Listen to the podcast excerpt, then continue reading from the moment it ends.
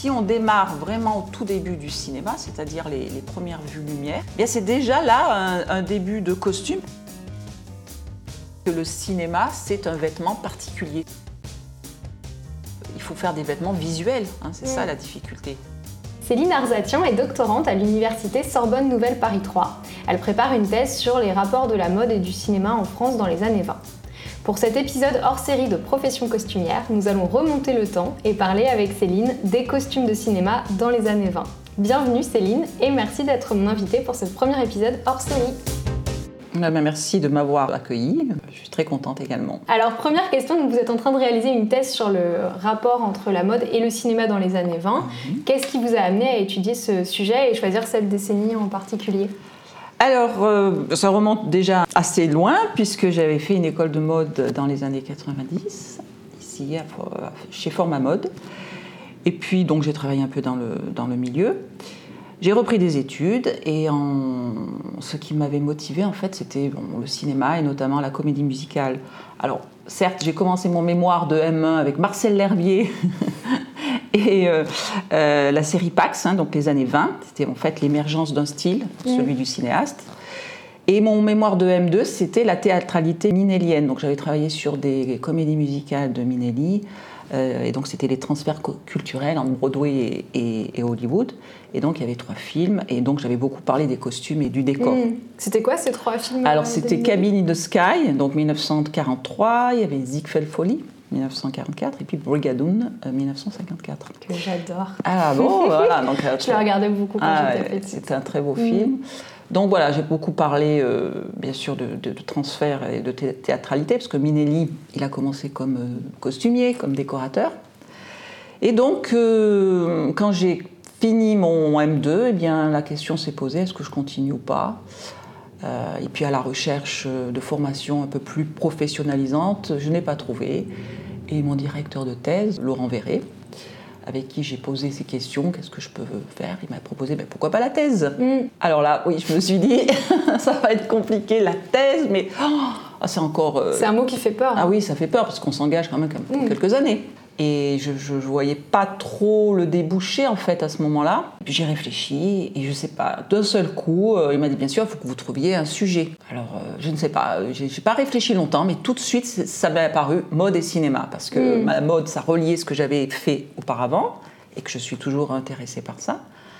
Et le cinéma, bien, le cinéma des années 20. Pourquoi le cinéma des années 20 J'y ai vu beaucoup de, choses liées aux maisons de couture, à, vraiment au côté euh, nouveau. Et puis c'était une période que j'aimais beaucoup aussi. Et euh, voilà, le, sujet s'est fait comme ça. Et il m'a dit Banco, on, y va. Et ça l'intéressait lui aussi. Donc c'est comme ça qu'on a démarré là-dessus. Donc euh, je ne savais pas vers où j'allais, mais je savais ce que je voulais faire un peu avec ce, avec ce sujet-là. Et là, cette thèse, vous l'avez commencée il y a combien de temps? Je me suis inscrite en fait euh, fin 2013. Donc euh, ça fait maintenant beaucoup de temps, sauf que bon, j'ai travaillé toujours à côté. Oui. Et puis j'ai eu deux années vraiment intenses euh, en tant que hmm. professeur des écoles, et là je pouvais absolument pas travailler sur ma thèse. Oui, c'est pas forcément conjugable. C'était non, c'était pas possible, mais j'ai réussi avec mes élèves à pouvoir quand même leur montrer des films. Et puis bon, ça a été vraiment des moments, voilà, des, des, hmm où j'ai pas laissé complètement tomber, puisque bon, les vacances scolaires me permettaient un peu de travailler là-dessus, mais pas assez pour faire une thèse. Donc c'est pour ça que là, j'ai vraiment décidé d'arrêter euh, ces deux années-là que j'avais en tant que professeur des écoles pour travailler sur ma thèse. Et donc c'est ce que je fais actuellement pour soutenir, je l'espère, là, fin, fin 2020. Mmh, D'accord. Donc euh, vous y êtes presque. Ah oui, oui, j'y suis presque. J'y suis presque. Alors, dans les années 20, le cinéma est un art encore relativement jeune par rapport au grand âge euh, qu'il a aujourd'hui.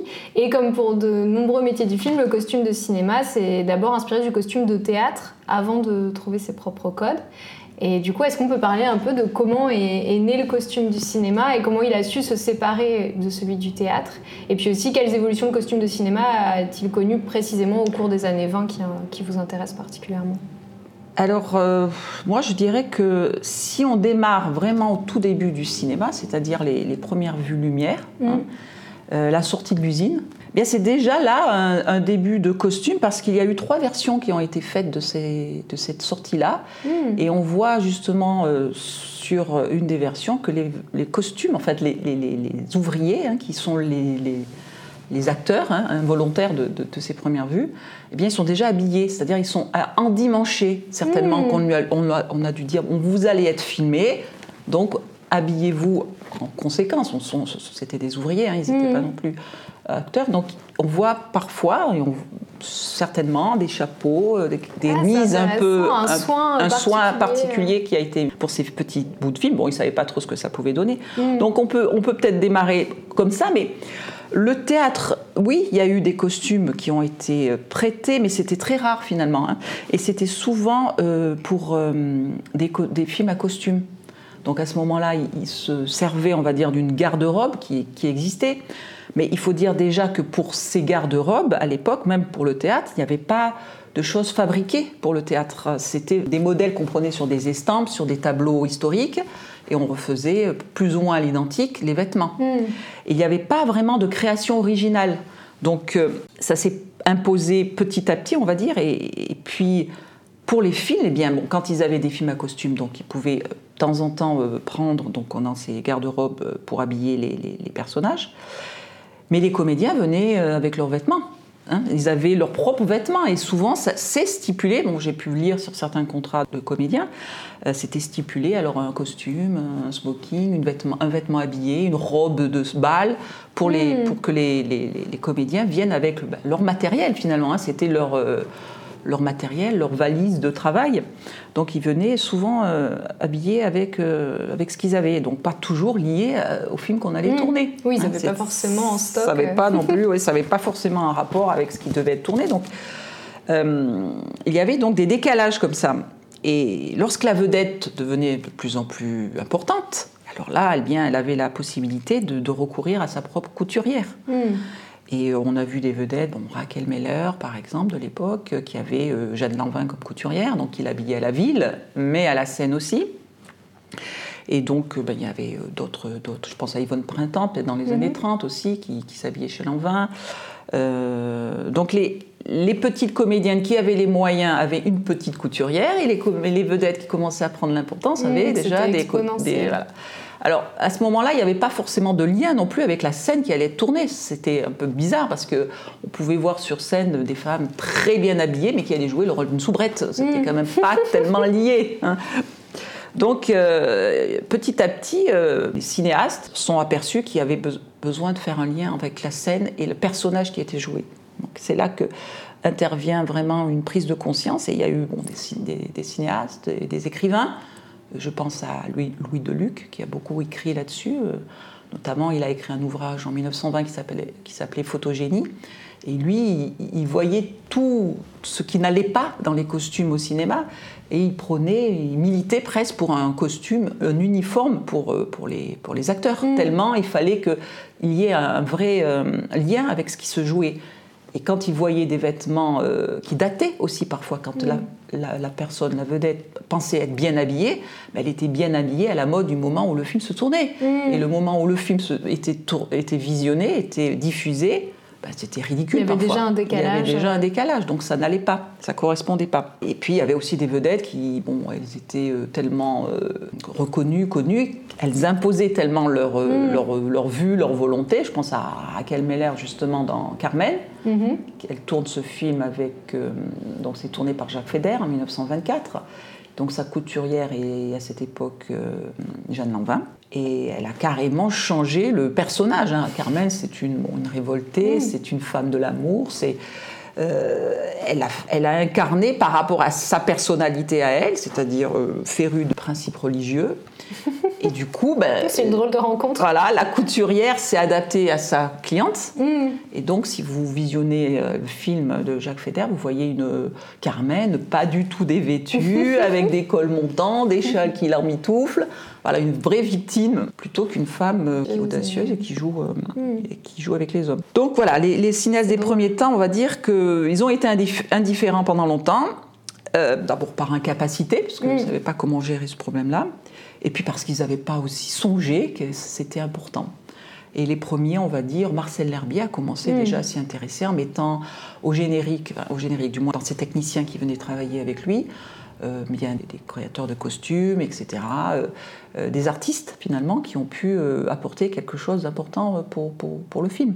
Hmm. Donc oui, ça, ça a démarré de cette façon-là. Très bien. Et justement, je voulais vous demander euh, qu'est-ce qu'on sait des métiers du costume à cette époque? Et donc vous y répondiez un peu, mais est-ce qu'on parlait déjà de créateurs de costumes, euh, costumiers, habilleurs, tous ces métiers qu'on connaît aujourd'hui euh, à l'époque? Voilà, donc bah, non, pas, pas, beaucoup, parce que c'était vraiment le moment où les, choses se mettaient en place. Hein.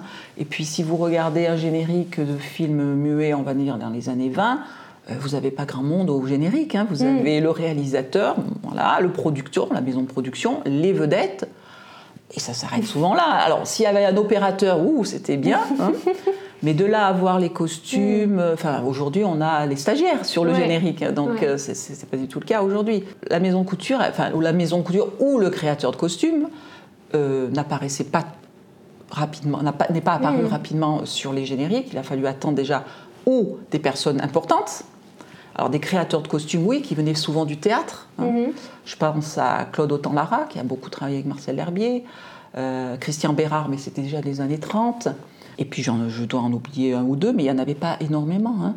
Euh, Pierre Colombier, par exemple, qui, a été qui était réalisateur, mais qui venait lui aussi euh, du monde du costume. On, les voyait apparaître au générique vraiment quand ils avaient déjà une carrière derrière eux. Et pour qu'on voie apparaître les costumes d'eux, dans les années 20, c'était beaucoup plus souvent la maison couture, quand il y en avait une importante à ce moment-là. Alors c'était bénéfice pour elle, parce que... Oui, c'est ça, c'était une forme de publicité. Une, voilà, euh. c'était une vitrine, hein, le film. Et euh, donc ça leur a permis pour certaines ben, d'apparaître au générique, de se faire connaître. Euh, mais c'était toujours par le biais, et très souvent par le biais de la vedette. Hein. Mm. Elles habillaient la vedette déjà d'une autre façon, et donc là, elles apparaissent au, générique. Donc oui, ça s'est fait de cette façon-là. Mm. Et du coup, j'imagine qu'on ne sait pas forcément grand-chose de comment on pouvait devenir euh, ah, voilà. comment on pouvait devenir à l'époque. Euh, bon, c'est vrai qu'il fallait faire des études d'art en général, mm. hein, cette période-là. Pas forcément, en fait. Ça prenait vraiment sur le tas, hein, quasiment. Parce qu'ils étaient souvent décorateurs, costumiers. Ça allait souvent de pair. Hein. Hmm. Ou alors, si on avait un cinéaste un peu, euh, on va dire, touche à tout, il y en avait quand même quelques-uns dans les premiers temps du cinéma. Je pense à Donatien. Alors, lui, par exemple, c'est un cinéaste qui a commencé sa carrière euh, dans la création de décors au théâtre. Il a travaillé au théâtre Michel, si je me souviens bien, plus assez au début. Alors il a été costumier, il a été décorateur, bon, beaucoup parce qu'il avait déjà une boutique de décoration, donc euh, d'ameublement. Et il s'en servait pour faire ses films aussi. Hein. C'était un studio un petit peu, donc il s'en servait pour ça. Et puis il a fait des costumes aussi. Donc souvent dans ces films-là, parce qu'il était déjà décorateur et déjà il passait par là, il y avait souvent la personne qui venait faire le costume en plus. Alors Lucienne Legrand qui a été sa grande égérie, qui a mm. travaillé presque sur quasiment sur tous ses films dans les, dans, dans les années 20, euh, elle était habillée par la maison de couture Germaine de Comte, donc il a habillé à la ville et à l'écran. Et donc elle apparaît, euh, la maison de couture Germaine mmh, Lecomte, dans les costumes. Alors c'est toujours Germaine Lecomte qui habille Lucienne Legrand. On ne verra pas les costumes d'eux parce que j'imagine et je pense que c'était un peu la règle. Les, figurants, ben là, eux venaient avec leur. Euh, mmh. Ils avaient la possibilité de leur costume du moment, enfin, leur bagage, costume, on va dire, leurs outils. Euh, et, puis, bon, il louait aussi, hein. il y avait des mmh. locations hein, pour tous, déjà, tous, les personnages qui n'étaient pas principaux, il y avait des mm-hmm. locations qui, existaient. Mais euh, pour la vedette principale, parce que c'est elle qui porte le bon goût, hein, parce qu'ils étaient quand même là comme une, un faire-valoir pour le mm-hmm. film, mais pour la maison aussi de couture, euh, c'était la vedette qui était habillée euh, par des grands, les grands noms. Et alors justement, à propos de maison de couture, on connaît plus récemment les collaborations de, créateurs comme Hubert de Givenchy, Yves Saint-Laurent, Karl Lagerfeld, et puis aussi plus récemment Jean-Paul Gaultier avec le cinéma. Mais on ne se doute pas forcément que dans les années 20, il y avait déjà des créateurs comme la plus connue, je pense aujourd'hui, Gabrielle Chanel, qui s'était essayée à cet exercice. Est-ce que vous pouvez nous en parler un peu? Euh, Oui, alors, elle a commencé d'abord, euh, Gabrielle Chanel, euh, avec le théâtre. Hein. Elle, a mm. déjà, elle a démarré avec le théâtre, donc elle avait travaillé avec les avec Diaghilev, il y avait Cocteau, Picasso qui avait fait les décors. Et euh, en fait, on, l'a appelée parce qu'elle avait déjà, elle prenait de l'importance en France en mm. tant que couturière. Elle était même euh, plutôt euh, reconnue déjà à cette époque-là mondialement. Et les Américains, toujours férus de trouver les bons personnages et les, faire les bons choix, c'est Samuel Goldwyn qui l'a appelée. Et donc ils lui ont fait un pont d'or hein, pour qu'elle vienne, parce qu'elle n'était pas non plus, euh, elle était plutôt réticente. Ils lui ont fait un pont d'or et elle a travaillé sur trois, trois films avec euh, Goldwyn, donc 1931, euh, elle a fait deux films en 31 je crois. Donc il y avait Palmy Days en 31, elle a fait The Greeks Had a World for Them, et puis le dernier, donc avec Gloria Swanson, voilà, c'était Tonight or Never de, Melvin Leroy. C'est triste, mais bon, ça peut se comprendre. Les films n'ont pas marché. Mm. Les films n'ont pas marché, donc bon, je pense pas que ça a beaucoup peiné euh, Chanel, puisqu'elle a plutôt envie de partir, mais mm. euh, on peut analyser, on peut essayer de comprendre pourquoi ça n'a pas mm. marché avec euh, Chanel au, générique, mais c'est tout simplement parce que c'était pas assez glamour hein, pour l'époque et pas assez clinquant. oui, elle avait un style assez épuré. C'est ça, beaucoup. Elle faisait pauvre. Hein, c'est Poiré qui se moquait d'elle en disant qu'elle avait un style de pauvre. Avec un choc culturel, c'est vrai, entre les attentes euh, d'Hollywood peut-être et la mode française. Et, elle n'a fait que son style finalement. Mm. Hein. Elle a habillé, pour certes, une grande vedette, hein, une grande gloire mondiale, hein, Gloria Swanson, mm. mariée avec un Français à l'époque, Henri de la Falaise, qui était marquis. Hein, c'était c'est ce côté les Américains à l'époque, ils, adoraient la noblesse française, mm. alors souvent désargentée, mais du coup il y avait ce côté l'argent d'un côté américain et le, titre, euh, côté Europe. Donc voilà, je termine l'aparté. Donc le film pas, les films n'ont pas marché parce que Chanel avait gardé son style. Et donc, ce qui prouve bien que le cinéma, c'est un vêtement particulier. Ce n'est pas Chanel qui habille les femmes dans la rue, comme elle va habiller ses, clientes au cinéma. Le, vêtement est différent. C'est un vêtement qui est construit pour les scènes, c'est un vêtement qui va être vu d'une autre façon. Il euh, ne faut pas oublier qu'au cinéma, à cette période-là, on a des gros plans. Le film est monté, donc on va avoir des gros plans sur certains détails du costume. Et donc c'est important. La couleur aussi, enfin la couleur du vêtement, certes, est importante, puisque c'est des films en noir et blanc à cette époque-là. Donc on va beaucoup plus travailler sur la recherche du des matériaux, la matité, la transparence, euh, l'épaisseur du tissu, beaucoup plus que sur le coloris, parce que de toute façon, le coloris, on va le voir en dégradé de blanc et de noir. Et souvent, justement, les vêtements, alors si on, va regarder euh, des vêtements fabriqués pour des films, eh bien, on va avoir des couleurs de marron et vert, parce que ce sont des couleurs qui passaient bien aussi, euh, avec la pellicule, en fait. Donc ils étaient teints, ils étaient fabriqués dans des tissus qui n'étaient pas du blanc, du gris, du jaune, comme on pourrait imaginer. Non, ils étaient, ils étaient fabriqués, pour le noir et blanc bien sûr, dans des teintes vert allant au marron, parce que mm. c'était ce qui rendait le mieux, la, on va dire, le, spectre du, du, blanc jusqu'au noir. Ah, c'est intéressant, et c'est vrai que si on les voit euh, ben, ça doit être assez laid. Ça doit être assez laid, oui, tout à fait. Et pour le coup, si Chanel avait gardé ses couleurs à elle... Qui étaient toujours très, plutôt, voilà, pastel, assez, voilà, ça n'allait pas. Et puis la matière, elle, mm. beaucoup de jersey, hein. Et euh, bon, dans le film euh, Tonight or Never, il y a beaucoup de tissus un peu brillants. Hein, si vous voyez le film, voilà, elle a mis des perles, il y a des choses qui, mm. quand même, qui accrochent. la mais euh, voilà, le, sont tombés peut-être, le tissu ne tombait mm. pas comme il doit tomber pour un film. Et là, le, mouvement, il faut faire des vêtements visuels, hein, c'est ça mm. la difficulté, et qui est différente avec le costume de l'opéra ou le costume du théâtre, parce que là, les gens vont le voir aussi d'une autre façon. On est sur une scène, on a un rapport qui est différent à la scène et il faut aussi voir de loin quand on est assis au dernier rang. Donc c'est pas la même chose qu'au cinéma. Euh, mm. Le travail du, costumier, du créateur de mm. costume, parce que je pense que créateur de costume, on peut le mettre dès le début, c'est-à-dire pour fabrication en soi, de mm. dessin et d'un aboutissement fini.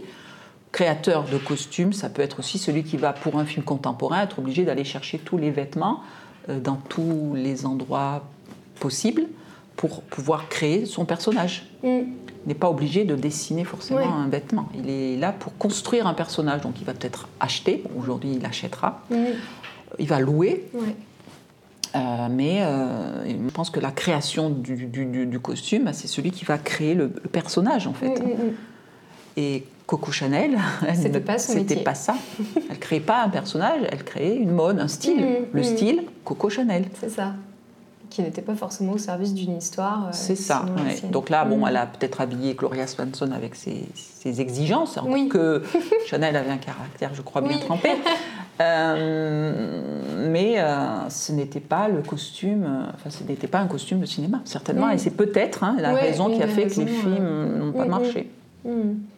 Oui, et puis c'est vrai qu'il y avait peut-être quelque chose qui faisait moins rêver aussi, c'est ce dont on parlait, sur le côté peut-être plus épuré euh, de Coco Chanel par rapport à ce que les spectateurs de cinéma avaient l'habitude de voir, de plus flamboyant.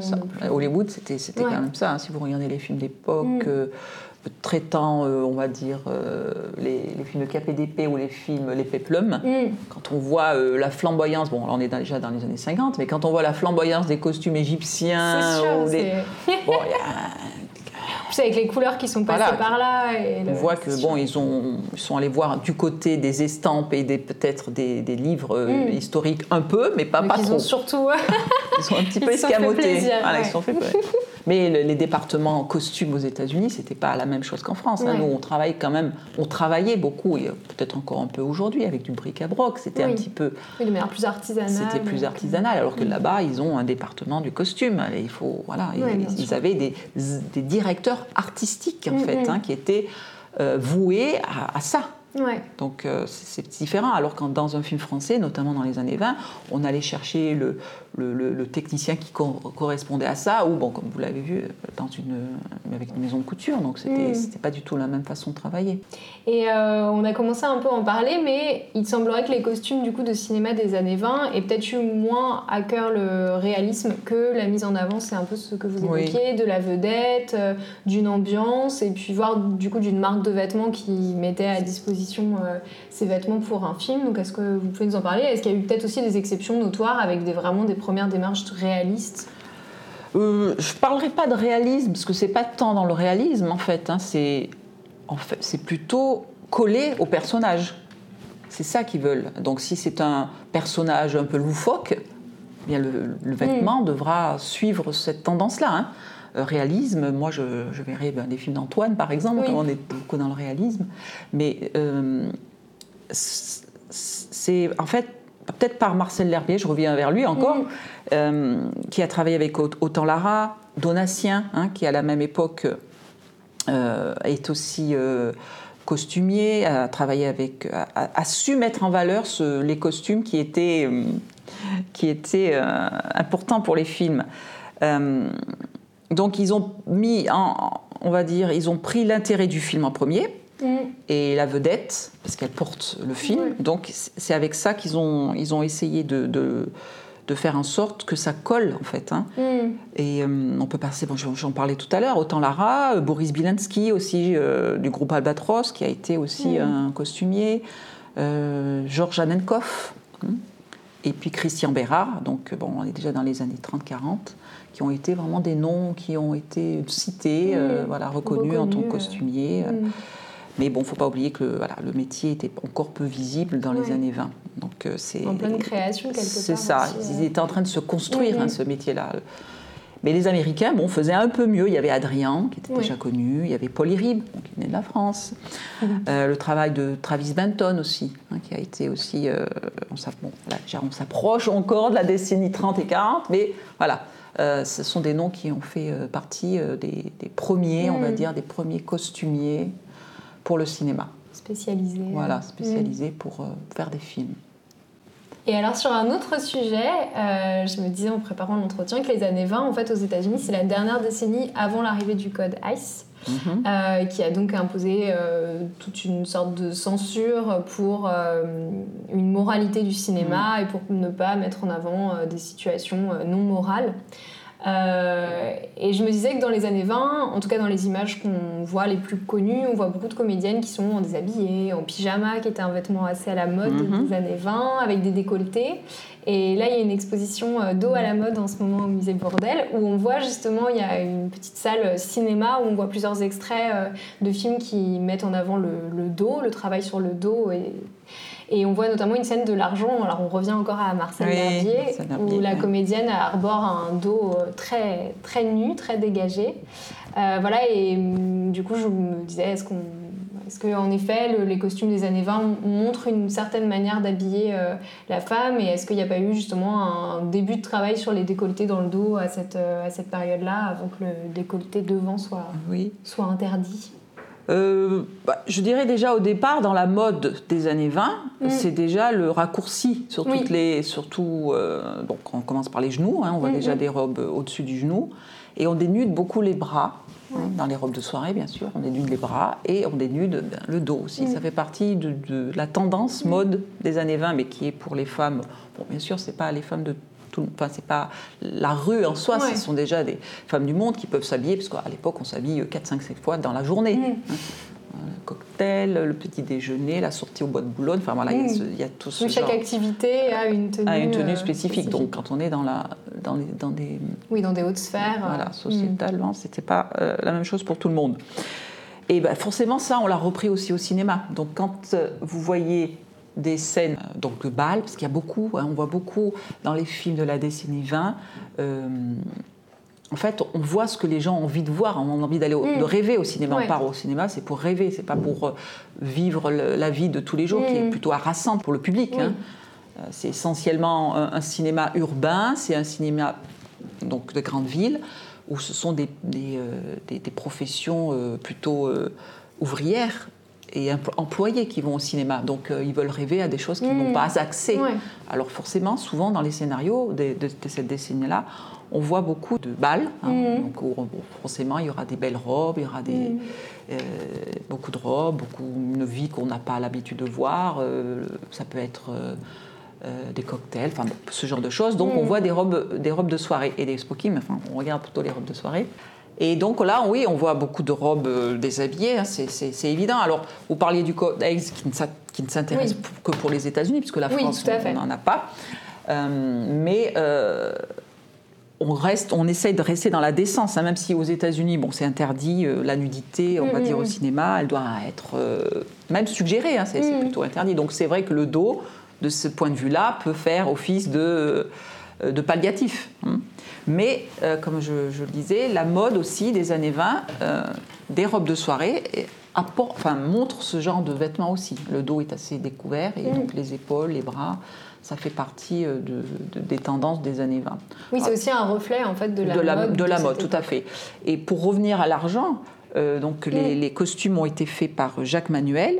Alors lui était créateur de costumes, donc il a travaillé avec Marcel donc euh, bah, pour ce film-là, mais il a fait aussi le Vertige. Il a travaillé sur le Vertige avec lui, donc 26 un peu plus tôt. L'argent c'est 1928. Et donc lui, il a été créateur des costumes de l'actrice. Hein, et il a fait exécuter les costumes par une maison de couture, hmm. la maison de couture Louise Boulanger. D'accord, oui, fait... mais avec une grosse différence en effet du costume quand même conçu par une personne spécialisée et la maison exécute. Mais voilà, euh, tout à fait. Et donc elle n'était pas. Oui, c'est intéressant comme nuance. Euh. Là, ouais, là c'est différent. C'est pas la maison de couture qui va apporter euh, les vêtements, c'est Robert, c'est Jacques Manuel qui a décidé de. Hmm. Alors il y avait une, un vrai, vrai désaccord parce que la maison de couture, bah, d'abord c'est du travail supplémentaire pour elle. Travail, c'est une activité commerciale essentiellement. Et donc un, coup, un, créateur qui vient avec des modèles qui n'est pas du tout dans la ligne de, hmm. sa, de sa collection du moment, parce que Jacques Manuel, et on dit, on a lu plusieurs fois que c'est par ce film-là que la mode des années 30 s'est retrouvée avec des robes beaucoup plus longues. Hmm. Parce que 1920, c'est vraiment les robes au-dessus du genou, et à partir de 1930, on voit que les robes, elles se rallongent. Donc il avait lancé avec ces robes-là des robes un peu plus longues. Hmm. Donc, il euh, aurait influencé. Il aurait un peu, voilà, il hmm. aurait peut-être influencé la mode à revenir à quelques longueurs un peu plus euh, convenable. Mais c'est vrai quand il est arrivé dans cette maison de couture avec une demande à voilà, rebours de, de, ce qui se faisait, bon, ils n'étaient pas, ils pas d'accord. Hein. Euh, donc euh, voilà, le créateur de costumes, il, il construit un vêtement pour un personnage. Et donc il avait senti, euh, avec le scénario et le, ciné, le cinéaste, Marcel Herbier, que voilà, ça devait se faire de cette façon-là. Mm. Et pas la tendance du moment qui voulait que toutes les femmes aient des robes courtes. Et alors, est-ce qu'il y a des costumes de, cette décennie des, années 20 que vous trouvez euh, particulièrement euh, réussis Je pourrais mettre des photos de ces costumes sur ah Instagram pour que les personnes puissent voir si on arrive à les trouver pas trop difficiles. Euh. Alors moi, peut-être que je reviendrai à, Jeanne Lanvin, parce qu'il y a deux ans, il y avait une exposition très intéressante au, musée Galliera sur Jeanne Lanvin, c'était une rétrospective. Et donc, euh, il y avait beaucoup de. il y avait des, robes magnifiques. Hein. Et surtout, euh, il y avait ce bleu. Elle a, elle a été la, créatrice du bleu Lanvin, qu'on a appelé mm. le bleu Lanvin. Donc, il y avait des magnifiques robes euh, en bleu. Je m'en souviens. Je, pense à une, mais bon, si on peut la retrouver, on pourrait la mettre sur le site. Donc c'est vrai qu'elle avait tendance, son, son, style en fait c'était souvent des robes de style, hein, Jeanne Lanvin, mais c'était aussi beaucoup de travail sur la broderie et la passementerie. Mm. Donc c'était vraiment une robe simple, mais on peut reconnaître son style parce que la passementerie, la, broderie est souvent euh, allié à ce bleu. Pas mm. toujours bleu, bien sûr, mais quand il y a de la passementerie et de la broderie, euh, bon, voilà, je pense à une robe en particulier. Euh, qui était très, qui était très, très belle et qui était, donc était présentée peut-être que dans l'ouvrage sur la restauration. Oui, ça. Il, il est peut-être, elle est peut-être présentée c'est possible. donc Jeanne Lanvin, oui, qui a, qui a, travaillé avec Raquel Meller et qui lui avait fait des très belles robes dans euh, le film qu'elle a tourné avec Henri Roussel, euh, Violette Impériale. D'ailleurs, elle a fait deux versions de Violette Impériale, euh, Violette Impériale en muet, 24, mm-hmm. et en 32. Et donc c'est Jeanne Lanvin qui avait fabriqué, qui avait construit ces belles robes, donc des, des empires, hein, puisqu'on mm. est sous Napoléon III. Et donc, euh, oui, c'est. Pour les deux versions. Pour les deux versions, oui, tout à fait. Là. Très bien. Bah, merci beaucoup, Céline. C'était passionnant d'en savoir plus euh, sur cette décennie enfin, que moi, personnellement, je connais un peu moins bien. Et merci beaucoup pour euh, toutes ces, Avec plaisir. histoires. Avec plaisir. C'était le premier hors-série de Profession costumière. Pour découvrir les costumes dont nous parlons avec Céline Arzatian et suivre l'actualité du podcast, rendez-vous sur Instagram, profession costumière. Si vous aimez le podcast, n'hésitez pas à en parler autour de vous.